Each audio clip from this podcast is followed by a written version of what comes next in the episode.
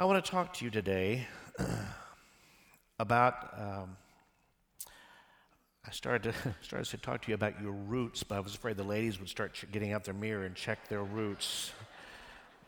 I realize when you say roots to a lady, it means a different thing than it does to a guy. But I want to talk to you today about being rooted. Uh, in order to do so, I'm going to have to plow a little bit, okay? Uh, so I'm going to ask you to come to the Word. Who knows what I mean when I say that?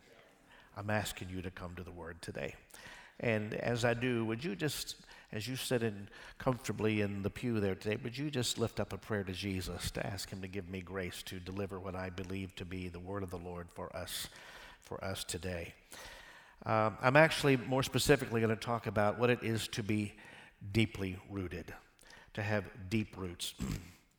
I'm in conversations with all kinds of people, uh, both within our fellowship and most recently because we've been out of town. Early part of last week, Becky and I attended a pastor's conference in Houston, and then before we went on to Columbus to preach over the weekend, and been around lots of other people outside of Bethesda the last last few days.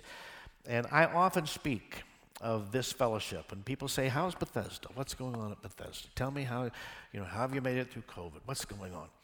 And I often speak of this fellowship as a place that is deeply rooted. And I mean that. And I am very grateful to and honored and privileged to be your pastor because this is a fellowship that has deep, deep roots. It, it speaks of the stability of this fellowship. It speaks of the maturity of this fellowship, and it speaks of the groundedness of, of, of this fellowship. You know, one little maybe point of trivia that I share occasionally from time to time when I'm talking about how stable Bethesda is as a fellowship. Did you know that I am only the sixth pastor in 85 years?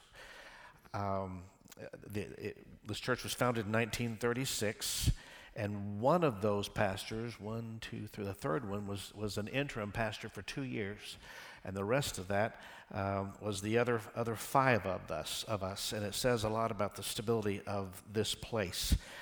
Um, and I'm sure you know that's not the story everywhere. Some churches go through six pastors in 10 years, and, uh, but that is not the case here. As I mentioned, Becky and I were um, at a pastor's conference in Houston the early part of last week, and we heard many, many stories, both out in the hallways and from those who were sharing from the pulpit, um, mostly of how churches have navigated their way through this past year of COVID. Some of the stories we heard were rough, to, to say the least, and others sounded uh, very similar to our own story. We actually heard stories, uh, several stories, of churches that were just being planted in mid February to early March of last year. Can you imagine? Just planting a church at that time, because you know what happened by about March 12th or uh, last year. No time for roots to be developed at all. And so we heard the stories of what happened, and, and without a doubt, the testimony was God is giving grace, but the battle has been intense. How many can say, yeah, that's often my story? God's giving grace, but the battle has been intense. I think we could all say that. As I heard story after story at that conference, last week, I, I, I just I, I, sat there and within the quiet of my own heart, I was I was grateful once again for the stability of Bethesda Church, and so I I bless you, Bethesda, for your faithfulness to the Lord. And your willingness to honor His word and honor the house of the Lord. And uh, it, is, it is an honor to serve you. And I say that with all of my heart. It's true that there is one particular thing that we as pastors in this house, as a pastoral team, we have noticed as a result of this coronavirus. Many people have, for whatever reason, uh, during this process of dealing with the coronavirus, uh, it's caused uh, a shaking, if you will, of their root system. Maybe not an uprooting, oh, in the case of a few, but, but at least a shaking uh, of their roots. People who previously appeared to be firmly planted, somehow uh, we just watched as a few of them began to get disillusioned with the new restricted lifestyle which was imposed upon us and we didn't really have any choice uh, about.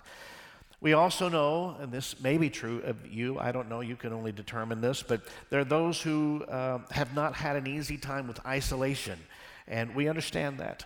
Uh, it, it, just wasn't easy because in this time of isolation and the ensuing loneliness that was a part of that, there are many who then somehow allowed narratives to play out in their mind or in their head which were not even necessarily based upon truth or, or reality. And how many know that the enemy did not go to sleep during COVID, during the last year? He was alive and well, and doing what he does and taking advantage of every opportunity, particularly as we were isolated and by force, and as we were sort of set apart, like the one sheep who's stranded over here and, and put in a very vulnerable position. And for some people, it was particularly a vulnerable situation for them to get isolated, and the narratives begin playing out in their head. Some out of sheer boredom, some out of discontent, some out of fear of the unknown. And, and, what happened as a result is that we've noticed here as a pastoral team, some allowed their roots to uh, maybe not uproot, but, but they just got a little shaky. They, they didn't seem quite as, as firmly planted. That doesn't mean that they don't have roots. It just means that the circumstances of this year caused them to become, maybe the nicest way to say this, a, a bit unsettled. Now, if that's you, let me be clear that there is no shame and no judgment here, not from me, and I haven't detected a shred of that from our pastoral team. But I am going to ask you to listen to this message these next few minutes. And, I, and let's see if there's anything from the Word to help us today as we talk about roots and deeply planted roots. Matthew 13 is where I'm going. If you have your Bible and you want to turn there with me, Matthew 13. And I'm looking first at starting at verse 20. We'll see how far we go. Matthew 13 20 says this The seed on the rocky soil represents those who hear the message and immediately receive it with joy. But since they don't have, oh, good, you remembered. Oh, I'm so excited. For those of you who are new or forgot, yellow means that's yours to say, okay? All that's that's the rules going forward, okay? And it also means you can't say it like half-heartedly. That that doesn't work because I'm old, I'm deaf, I can't hear, and I'll think you haven't said anything, you've gone to sleep. So, but since they don't have, oh, thank you, they don't last long. They fall away as soon as they have problems or are persecuted for believing God's word. The original King James says that they are, they are offended, those who don't have deep roots, and they, they don't last long and they fall away. They're offended. Uh, and if you if you snoop around in the original meaning of even that word offended, it basically means this they fall into a trap of their own making. They fall into a trap of their own making. Now, I'm going to uh, ask you to indulge me here uh, with the use of pronouns. I may use he and him throughout the message, but please understand it is inclusive of all. If I, if, if I fall into that, I'll try to be careful. In this passage, our Matthew 13 text, Jesus is referring to that one who has heard, has heard the gospel. They, they believe and know that Jesus has came to die upon a cross uh, to pay the price for their sin and offers them eternal life in heaven. in heaven. They're not confused about that. That's who we're talking about here in this passage. Let, let's, let's be clear. Jesus had indicated that he would come and live within you. How many are thankful for that today? And he would give you his Holy Spirit, which allows you, by the power of the Holy Spirit, dunamis power within you, allows you to become someone greater than you are able to be, even in your own strength. Is there a shred of gratitude in the room today? Now, Jesus gives this information, and, and, and he's speaking of the one uh, who, who heard what did it say? Heard the message and immediately received it with joy. And he's speaking of that one who would say, Wow, only a fool would reject that. He, they hear the gospel message. They hear what Jesus came to do and the life he came to give them. And, and they would respond, Wow, that's good news indeed. Only a fool would, would reject that. And so that person opens their heart and says, Lord, come into my heart and, and be my Lord and Savior, as most of us in this house today have said. But Jesus teaches us in our text today that the person who received this seed of the gospel on rocky soil has no root within them. In other words, that person chooses to live their life only on the surface. You know people like that. They live their life only on the surface of what their life in Christ is called to be. Never going very deep, almost resisting the uh, every inclination to go deeper in God, deeper in their journey. How many of you know that He is taking us from glory to glory and from grace to grace and from revelation to revelation? and that you never exhaust the fullness of what Christ has for you in a life with Him. Hallelujah. There's always another level. There's always another place in God to go. You've never really arrived until you get to the shores of heaven. I'm thankful for that. I don't, I don't know about you. But, but this person who chooses to live their life only on the surface of what their life in Christ is called to be. They never, they, they, they never are going deep. They're willing to be satisfied with the minimals of the Christian disciplines. The minimal Bible reading and prayer only in emergencies, and uh, fine with minimal church attendance and, and becoming lax in that area, which quite honestly results in a minimal amount of change in their life. And as long as the sun is out, as long as the wind is blowing softly, that person can have every appearance of enduring their shallow roots, which seem to be holding them up. And many people might not even detect that those roots are, are, are not very deep at all. And, and if we're honest about the culture and environment in which you and I live, in this Western Christianity, that, that we live in. We have enjoyed in this country a rather protracted season of sunshine and gentle winds blowing in our Western Christianity. We don't, we know the word persecution, we just don't really, we haven't really had to experience it. Certainly not at the level that our brothers and sisters in other countries have had to experience. That's why we often pray on a Sunday night for the persecuted church. There are churches this very day, yea, this very hour, that are literally being persecuted for the cause of Christ. But by the grace of God, and I pray it continues, we have experienced a measure of grace in this country a protracted season of sunshine and gentle winds blowing our way. The downside of that to me is this. I probably should title this message Brutally Honest, okay? It's got another title, but that's not it. But the downside is this that our, our um, relaxed intensity toward things of God our relaxed intensity toward protecting the testimony of Christ in our lives and our testimony to the world in which we live has tended to produce pulpits which present a very light and shallow gospel, causing many to be fully satisfied with extremely shallow roots, perfectly willing to just stay about right there and go no further but it does not prepare them for that which will inevitably come their way. For the day will come. It may not be today, it may be, not be tomorrow, but the day will come when the person with shallow roots will fall into a trap. It's going to happen. They will have problems. Am I telling you the truth? They will be persecuted. That day will come because Jesus made it very clear to us when he said, In this world you shall have tribulation. It is coming. If that's not your story today, wait a week, okay?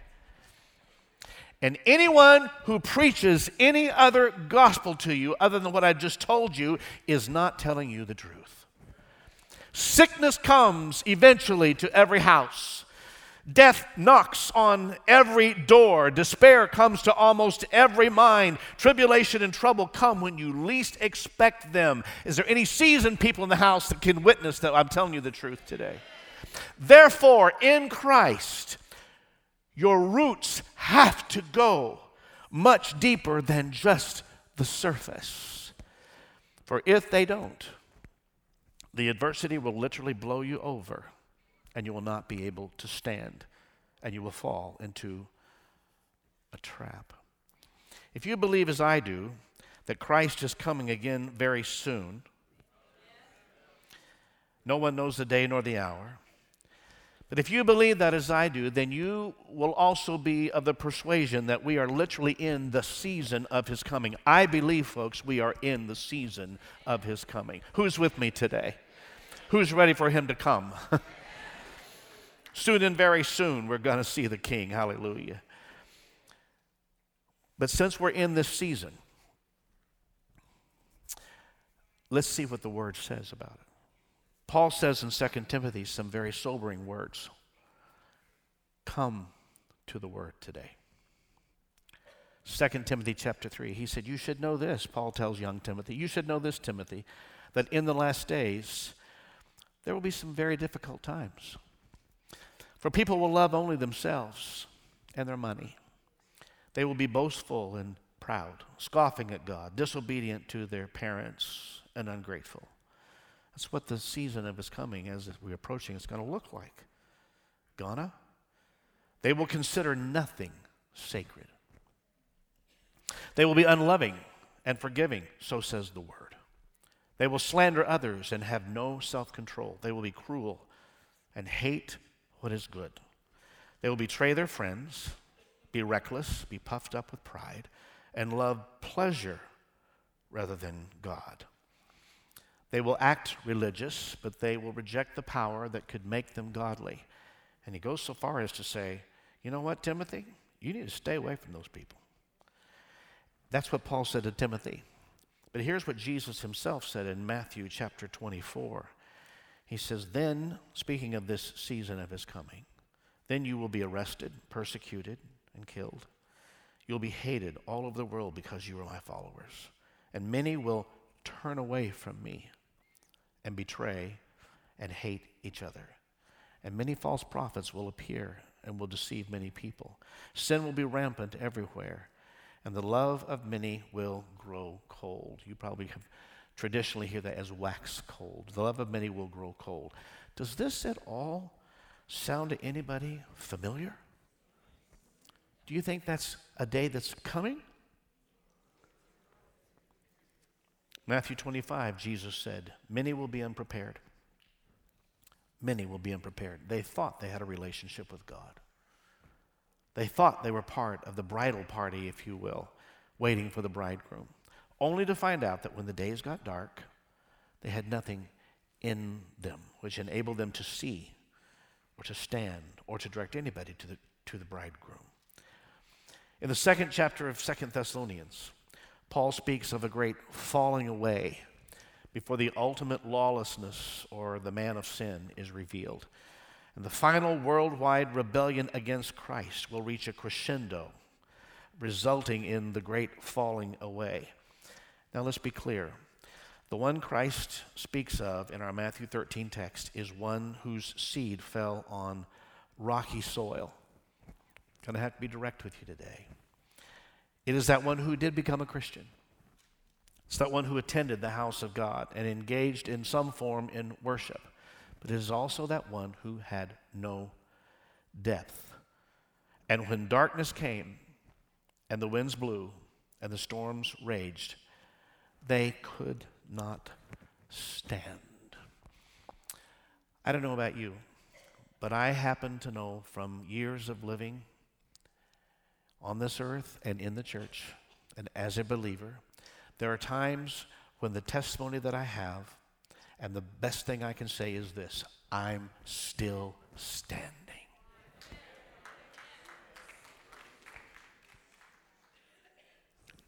I haven't given up. I'm still standing. There are certainly times when someone asks me how I'm doing, and I will quickly rehearse whatever in my mind, thinking, okay, I need to, they don't really want to know. They just want me to say fine, and I may do that, but it would be totally disingenuous for me to say, oh, I'm doing great. And sometimes the best I have to give you is to give you my best smile and say, I'm still standing. Is that true for anybody in the house today? How many are glad you're still standing? I know you may be standing with wobbly knees. I know you may feel like you're losing your balance. I know that all kinds of things might be assailing you, causing you to not be sure, and maybe even feel like you're losing your footing, some almost to the point of being willing to give up. Pain, discomfort will cause you to want to give up. I know what I'm talking about. But I'm telling you, there's something significant when a believer is willing to say, I'm still standing, because you are standing by the grace of God. When you say you're standing, you recognize that new every morning are His mercies and great is His faithfulness. I'm standing because God still has me breathing on planet Earth, and He's giving and supplying everything that I have need of. All I have need of, He has supplied. Hallelujah to the Lamb of God.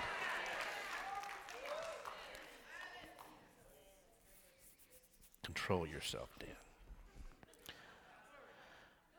But those who have no depth are those who, well, let's just say it.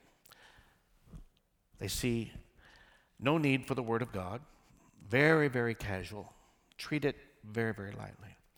See not particularly any need for prayer, at least to some degree. And probably as significant as anything, they give no value to calling out to the Holy Spirit. Church, we've got to learn how to call out. Jeremiah says, Call unto me.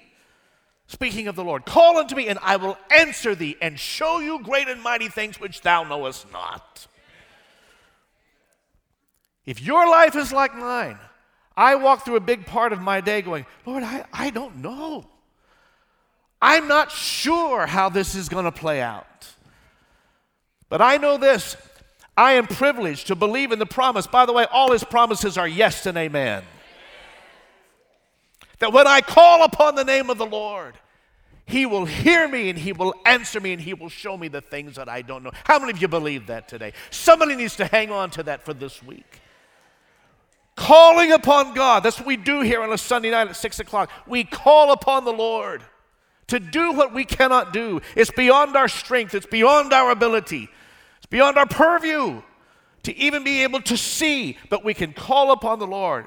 And in calling, we are saying, God, change my heart, change my life, change my direction, change my speech, and change my behavior.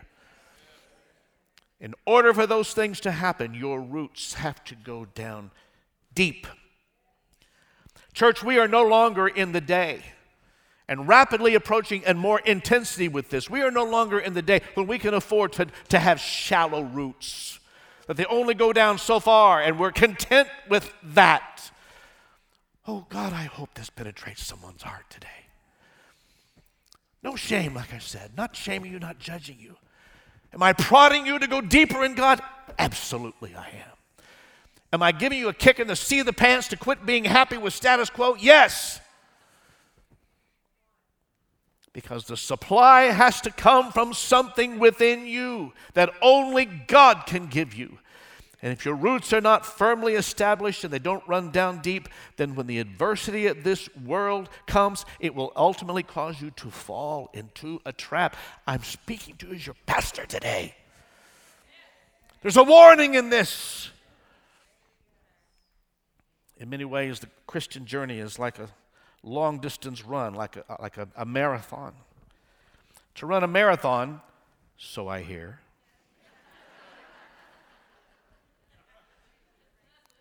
not trying to fool anybody. You have to be mindful of your diet, so I hear. You have to train well. You have to become disciplined. You have to develop the ability to press through the challenges. So, as your pastor, I tell you today that in order to make it through the whole of the journey that God has you in, you have to get into the Word of God. That's the diet you need to be taking in.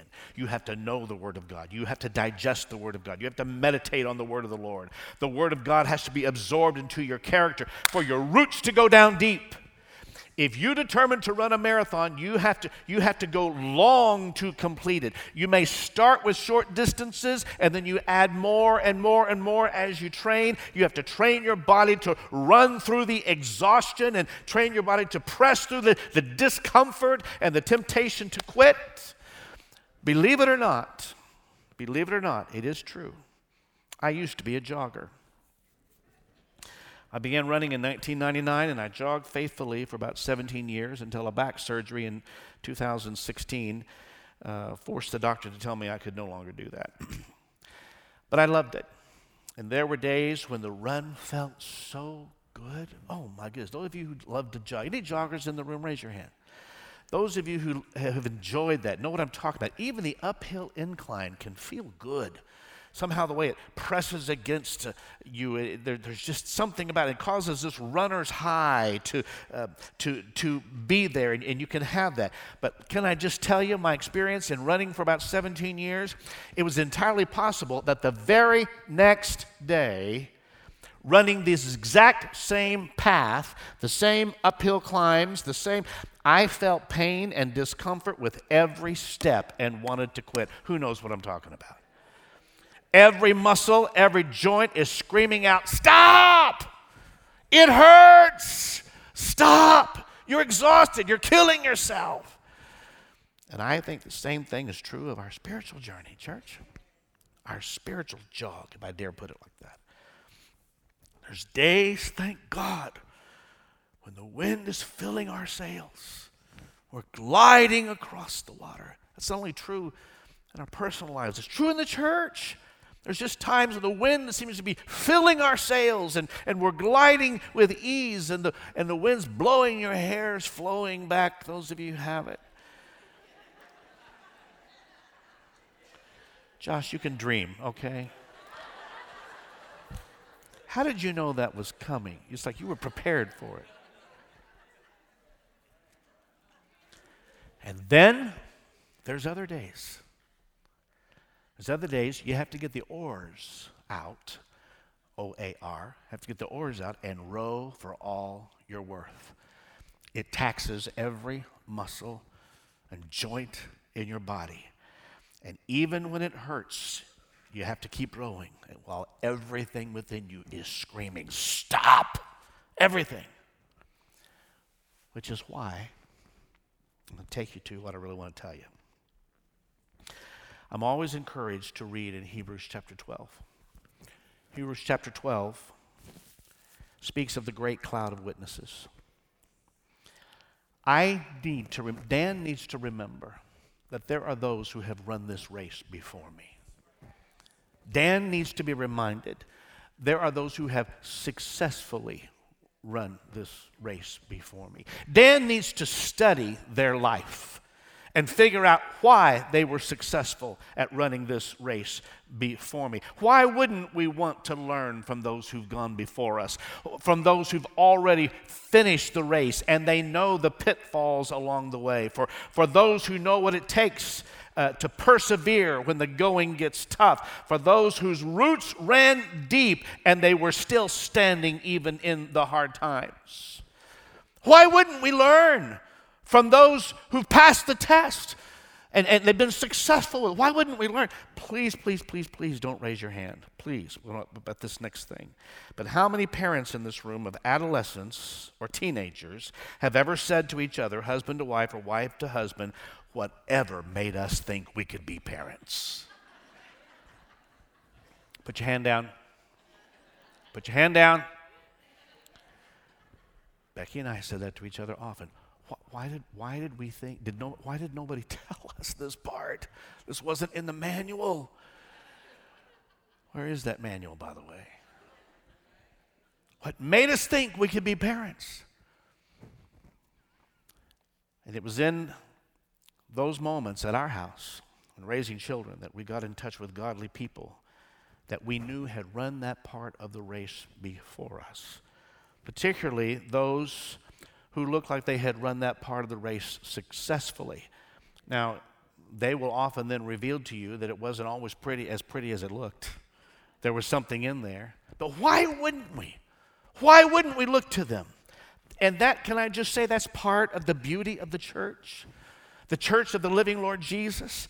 I'm going to tell you this that no matter what part of the race you're running today, I can promise you that there are people sitting in this very room who know that path very well that you are approaching and beginning to get challenged by. There's people sitting here who've, who've already conquered that part of the race. They know well the discomfort of that incline. They know what that does to you, that urge to quit and to, and to stop. Uh, they, they know the, the, the screaming urge to quit. Why wouldn't you consult them? Now, we have in the church today those who've probably run that race before you, but not only that, we have a great cloud of witnesses from Hebrews chapter 12 that we find in Scripture whose roots ran deep and whose lives are an example which are good to study. 12.1, Hebrews of, of, of Hebrews. Therefore, since we are surrounded by such a huge crowd of witnesses to the life of faith, here's the instruction let us strip off every weight that slows us down, especially the sin that so easily trips us up. And let us run with endurance the race God has set before us. We have to lay aside excess weight if we're going to run this race. Excess baggage has to go. Stuff that clings to us, and you have it. We all have it stuff that weighs us down, stuff that we haven't figured out how to let it go yet because we might need it later, because we've always had it, grandma had it, grandpa had, we, you know, we got to have that. We're going to need that. Stuff that doesn't even belong there. To run the race of faith on, in life on this earth, you have to get lean and mean. Some of us do better with the mean part than we do the lean part.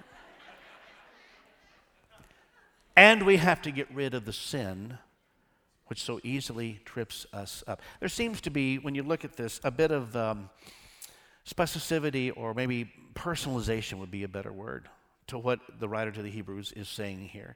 To, to get rid of that sin which so easily trips you up. It would probably be a different thing for you than it would be for me, than it would be for Brent, or that would be for others.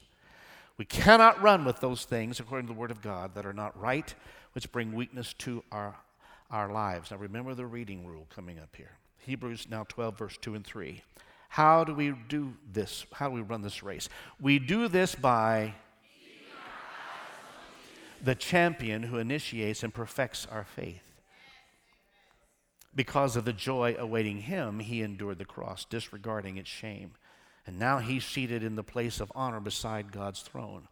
Think of all the hostility he endured from sinful people. And then you won't become weary and give up. You know, that is a good thing to do. If you walked in this morning with your head down, hopefully when the choir saying, He's your glory and the lifter of your head, it caused you to begin to look up a bit today. But that is, uh, that is an important thing to remember. Whatever you're going through, think of what Jesus went through for you. Just think of what he did. So when we speak of the great cloud of witnesses, who are we talking about? Well, previous chapter, chapter 11, gives us a very good indication of who this great cloud of witnesses is, those with deep roots. Starting with uh, 1136, 11, chapter 11, verse 36. Here's what it looked like for them, the people who are the faithful. Some were jeered at, and their backs were cut open with whips. Others were chained in prisons. Some died by stoning, some were sawed in half. Really?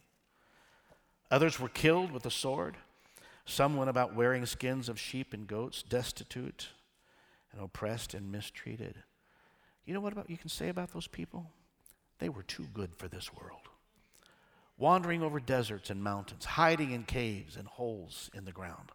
All of these people, speaking of this hall of faith that we read in Hebrews 11, all of these people earned a good reputation because of their faith. And yet, none of them received all that God had promised, for God had something better in mind for us so that they would not reach perfection without us. And then that's the end of chapter 11. We know that chapter and verse, uh, chapter breaks and verses were put in, uh, was it the 16th century? Somewhere along there, so not part of the original writ uh, of, of uh, Holy Writ of the Word. And so you have to understand sometimes it looks like the end of a chapter. We want to put a period there, but you need to go on to the next verse. Let me go quickly. Therefore, therefore is doing what? It is attaching to what's just been said. Since we are surrounded by such a huge crowd of witnesses to the life of faith, these deep rooted witnesses were able to endure the storms of opposition that the world threw against them. We just read what those were. So, since they were able to do that, since they were able to endure stuff that probably looks a little more intense than what you and I are having to endure today in our Western Christianity, you know what it says to me? If they endured that, it means that it is possible to make it. It's possible to make it. I don't care how big your word impossible was when you walked in here today. Go ahead, give your story. Got a few I'll match with you. Talk about impossible. I've dealt with several impossibles recently, and they were big words impossible. I don't care how big that word impossible. If it's in, for healing for your body, I don't care if it's for healing for your mind, I don't care if it's for healing for your soul, healing for your family, because of what we have learned from the great cloud of witnesses who have gone on before us, who have suffered, who have run the race, who have persevered, who stayed all the way through. It is possible for you.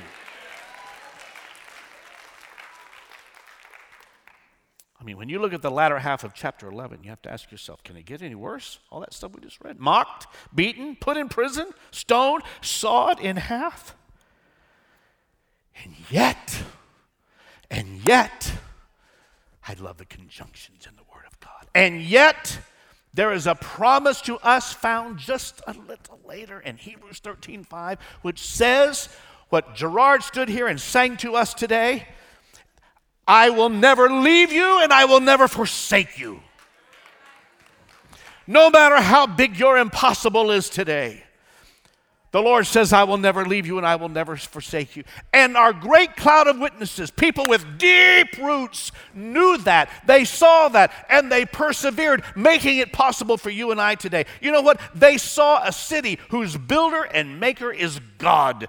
And they had already transferred their affection and their citizenship. It doesn't mean that they, that, that they didn't vote on this side of eternity, doesn't mean that they didn't contribute to society while here on this earth, but they had transferred their affection and their citizenship to an eternal kingdom.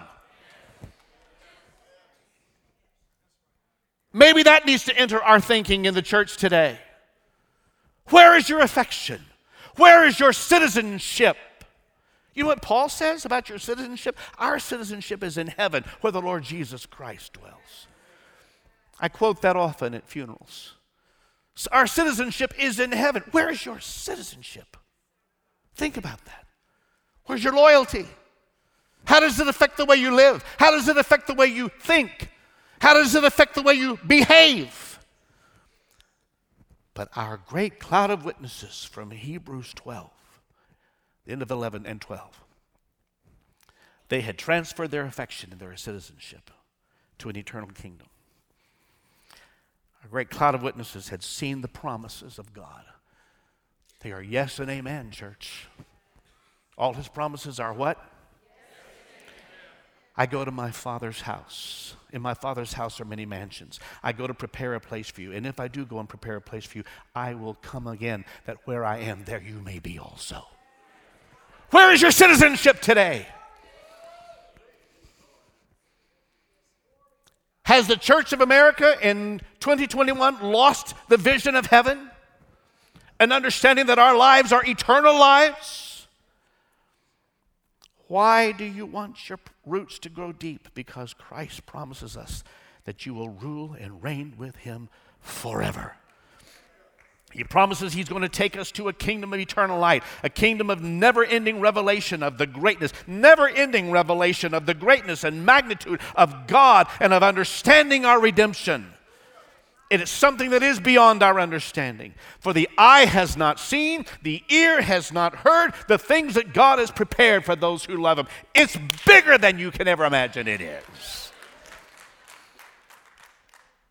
The The great cloud of deep rooted witnesses are those who saw the promise. Because of the promise, they moved forward, and God enabled them to walk through the trials and the difficulties they had to face. What promise, Pastor Dan, are you talking about? These people saw what promise? Well, let me just read to you, and I'm going to ask you to help me read it. The promise, you know how to, you know how, you know the drill now. That God made to his people Israel. This is a promise that's found in the book of Isaiah. But now, O Jacob, here's the promises made to that great cloud of witnesses that they knew and they lived and based their life on. But now, O Jacob, listen to the Lord who created you. O Israel, the one who formed you, who formed you, says, Do not be afraid, for I have ransomed you. I have called you by name. You are mine. Oh, there ought to be a hallelujah in the house. Like a serious hallelujah in the house. Now, here's the way I want to do this a little more interactively today. You're going to read the yellow part. I'm going to set the clause up ahead of time. And if what I'm saying is you, I want you to stand. And you better shout out your part on here. When you go through deep waters, if that's you, I want you to stand. It can't be everybody. Folks, we've got a lot to go through here yet.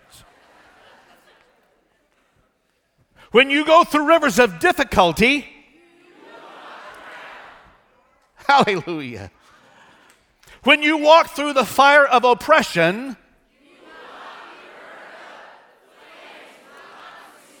church, rejoice in that today. It's the promise of God to you. Come on. Come on!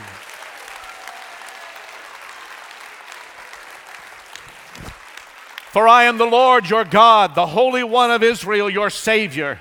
I gave Egypt as a ransom for your freedom. I gave Ethiopia and Seba in your place. Others were given in exchange for you. I traded their lives for yours because you are precious to me. You are honored and I love you. Do not be afraid for I am with you, I am with you, I am with you, I am with you.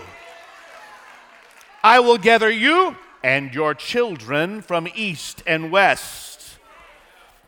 I will say to the north and south, Bring my sons and daughters back to Israel from the distant corners of the earth. Whoa, whoa, whoa. Bring all who claim me as their God, for I have made them for my glory. It was I who created them, says the Lord. Don't be afraid. Your faith is not in vain. He says, I know where your sons are. I know where your daughters are. I know where your family is. Do not be afraid. Give a shout to the Lord today. Oh, come on. Hold on to the promise.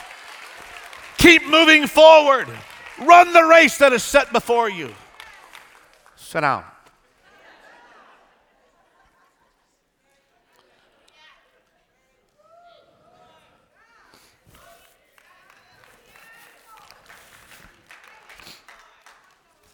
You know what? Oh my goodness, who, who moved the clock forward?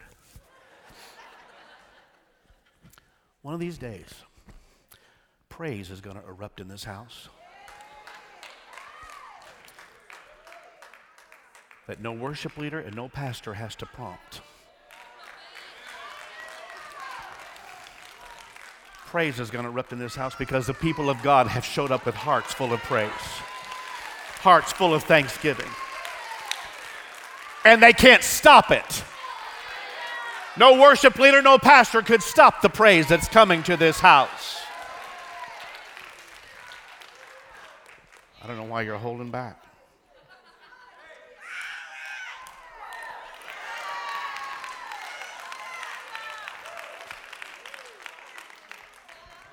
Church, listen to me. Listen to me.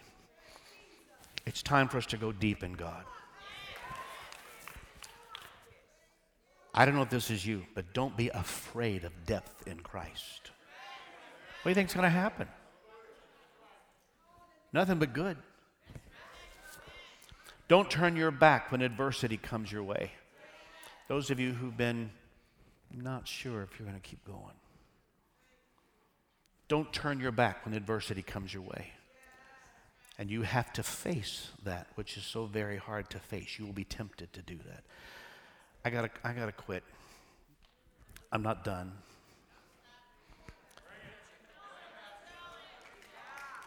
Are you to stay with me? Let me direct your attention, I'll try to do it quickly, to, to a couple of men, both of them named John, who demonstrated to us what it is to have deep roots. The first one's the Apostle John. A fine young man who really loved Jesus with all of his heart. You know that. He was assured that Jesus truly loved him. He even describes himself in his gospel as the disciple whom Jesus loved. We all have that image in our mind of the Last Supper. Um, he's leaning over on the chest of Jesus. No one was closer to Jesus. No one heard the voice of God more profoundly than the Apostle John. But by the end of his life, uh, he's in prison exiled to an island called Patmos for the testimony of Christ. It's cold. Now he's old. He's roughly 80 years old. It's miserable. It's damp. It's barren in this prison. Any research, uh, it's usually glaringly obvious uh, at a minimal level of research, will tell you that this prison, uh, it will confirm to you that was the worst of the worst. Circumstances beyond what any of us would want to want to face. And he can't escape this island of Patmos that he's on because storms are raging all around him, particularly at this time of year that that, that is being written. And here's a yet. Yet, in Revelation 1:10, here's what I want you to see. When he was about to be given direction to write to the seven churches, he says this. You know, verse 10, it was the Lord's day and I was worshiping in the Spirit. Hmm. Suddenly, I heard behind me a what? Like a trumpet blast. Can I just tell you, that loud voice that he speaks of is important. When you read that, don't just go sliding over that. I heard a loud voice behind me. It's that voice you hear when you have deep roots. It's that voice you hear when you've allowed your roots to go deep in God. It's that voice that rises above the storm. It's that same voice that he once heard as they were trying to row to the other side, and they woke Jesus up and they said, Master, carest thou not that we perish? That's the voice. It's that voice that stood in the midst of the storm and said in a louder voice than the storm, Peace be still.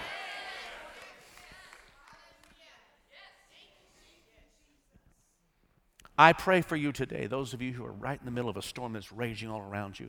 I pray that the voice of God that is louder will be louder than the storm you're in today. And he will say, Peace be still. I know the peace speaker, I know him by name. I know the peace speaker. He controls the winds and the way. When he says, Peace be still, they have to obey. Glad I know the peace speaker. And I'm glad he's going to speak to you today in a loud voice that's louder than the storm that's swirling around you. Such power and authority was demonstrated that the disciples said when Jesus said that, and, the, and the storm was calm, they, what kind of a man is this that even the winds and the waves obey him? It's that same loud voice which had said, I will never leave you and nor forsake you, that John heard in, in the midst of his, of his storm. He heard a loud voice Scripture is intentional about saying it's a loud voice, louder than the wind. It's louder than your despair. It's louder than all that was coming against this man to destroy him and to try to destroy his confidence in God. It's a loud voice. But listen to me this morning. That could only happen to John because his roots were deep in his Savior. He had listened, he had heard, he had walked with, he had followed. He was even willing to lose his freedom for the sake of Christ. That was John the Apostle. Let me mention the last one, the other one, John the Baptist. His story's got a little different twist on it. Jesus described him this way There has not been a man born of a woman greater than John the Baptist. Now, this John appeared to have a certain perception, if you will, of what this walk with Christ was going to look like, and but he also would end up in prison. You know his story. But remember, now let's, let's keep it in perspective here, what I'm about to tell you. Remember that John the Baptist was the one who said, Behold the Lamb of God who takes away the sin of the world. Great confidence. And he even said this, and I'm not even worthy to tie his sandals. But it's the same John who now is in jail.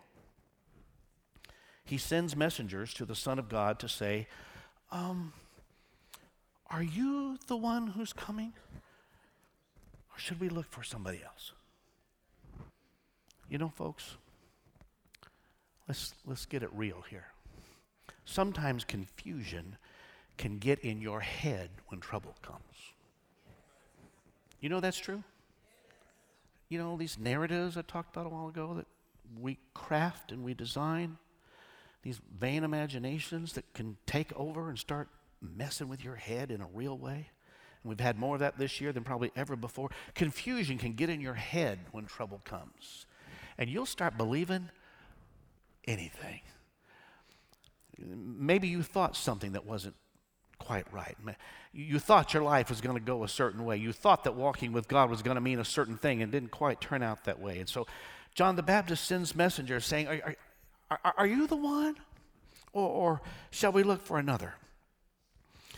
Now, in all honesty, Jesus could have been really offended by the question. But I just want to remind us today, kind of as a somewhat of an aside, he's not intimidated by your questioning. He understands our struggles. He understands that we are but dust. He knows our frame. How many are thankful? So Jesus responded with no offense. He responded like this in Luke chapter 7, 22. So then he told John's disciples, You know what? Go back to Brother John and just tell him what you have seen and heard. Hold on, hold on, hold on. And he gives a list. Tell him, tell John, here's what you have seen and heard. And this was it.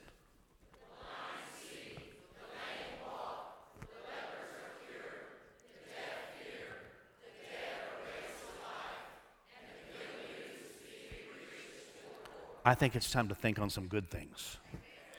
And he added, God blesses those who do not fall.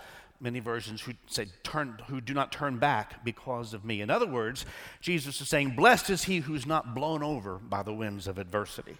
For those of us who are about to be blown over today, blessed are, is he who is not blown over by the winds of adversity. The word blessed in the Greek means this indwelt by God and fully satisfied. How many blessed people do we have in the house today? How many blessed people do we have in the house today?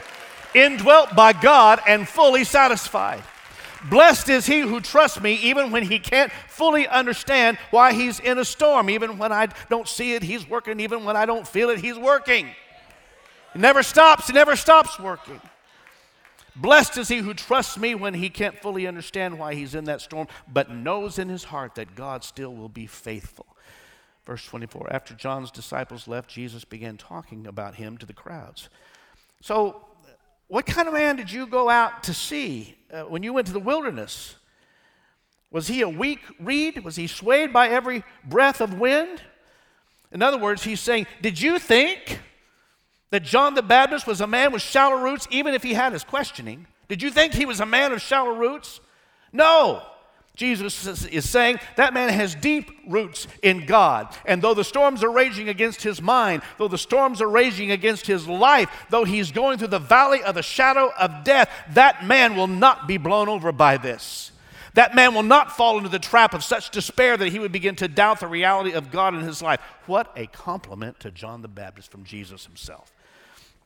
And then, I'm almost done in, in a minute. Jesus makes this incredible statement after he gives this huge compliment to John the Baptist. He says, But everyone in the kingdom of God, everyone, everyone in the kingdom of God is greater than John the Baptist. That includes you. You know why? Because we have a source of strength that John did not have. We have the indwelling Holy Spirit that is within us we have the presence and the power of God's Spirit living within us. We have the Word of God. We have the promises of God. John did not have everything that we have. He, uh, uh, certainly a measure of it, without a doubt, but he did not have everything that you and I have. That means that you and I have a greater access to strength and stability and depth in God that will preserve us to the very end. Hallelujah. As I wrap this up for the tenth time, Back to my original text in Matthew 13. The seed on the rocky soil represents those who hear the message and immediately receive it with joy. But since they don't have, they don't last long. They fall away as soon as they have problems or are, or are persecuted for believing in God's word. Then let me skip to verse 23. The seed that fell on good soil represents those who truly hear and understand God's word, and they produce a harvest of 30, 60, or even 100 times as much as had been planted. Bethesda, the promise of God to you today is this no matter what happens, you're going to bear fruit. That's a promise of God to you today. No matter what happens, you're going to bear fruit. If your roots are down deep, you're going to bear fruit. There's going to be a season coming. I would literally say to you today when people come up to you and say, Give me a reason for the hope that lies within you. Can you explain to me why you're still smiling. I know your story. I know what's going on. And you're still smiling? Really? Explain that to me. I, I, can you tell me why you're humming in the workplace while you're singing a song? How do you have a song in your heart with all the mess you're going through, with the stuff that's going on here at the office? How do you have a song in your heart? Tell me where you're going because I want to take that journey with you. And those whose roots are down deep in the coming storms, which we will all have to face, the promise to you is that you are, by the grace of God, you're going to bear fruit. How? Just by standing. That's your testimony. I'm standing today by the grace of God. I'm not been blown over by every wind. I'm not being annihilated by the adversity that's coming around. I'm standing by the grace of God. You may not know all the Hebrew, you may not understand the Greek, you may not be a preacher, you may never stand before crowds, but just by standing, be encouraged today, you will bear fruit for the kingdom of God. That's the promise of God. So, my challenge to you today is this get in the race, start training for the race. Start saying, God, I'm putting my roots down deep in you today. God, help me not to simply live on the surface of what it means to be a follower of Jesus Christ. I don't want to live on the surface any longer. It's kind of boring here. I want to go deeper. Give me grace, oh God, to believe your word, grace to read your word, grace to spend time in prayer if I've been lax in that. Give me grace to start standing now for what I believe in. I don't want to be a closet Christian anymore. It's not what you designed me to be. Oh, I'm private about my religion. It's personal. No, no, no, no, no. That's not what you were called to be. Give me grace to stand out in the open field and declare the goodness of God. To declare that God is great and He's greatly to be praised. You promise, God, that I'm going to bear fruit, so I'm going to hold you that promise. I want you to stand as I, I want us to read this last closing passage together Hebrews chapter 10. And I want you to be encouraged by it. Let's say it together. So do this confident trust in the Lord. Remember the great reward it brings you. Patient endurance is what you need now so that you will continue to do God's will. Then you will receive all that He has promised. For in just a little while, the coming will come and not delay, and my righteous ones will live by faith. But I will take no pleasure in anyone who turns away. But we are not like those who turn away from God to their own destruction. We are the faithful ones whose souls will be saved. Give a shout of praise in the house of God today.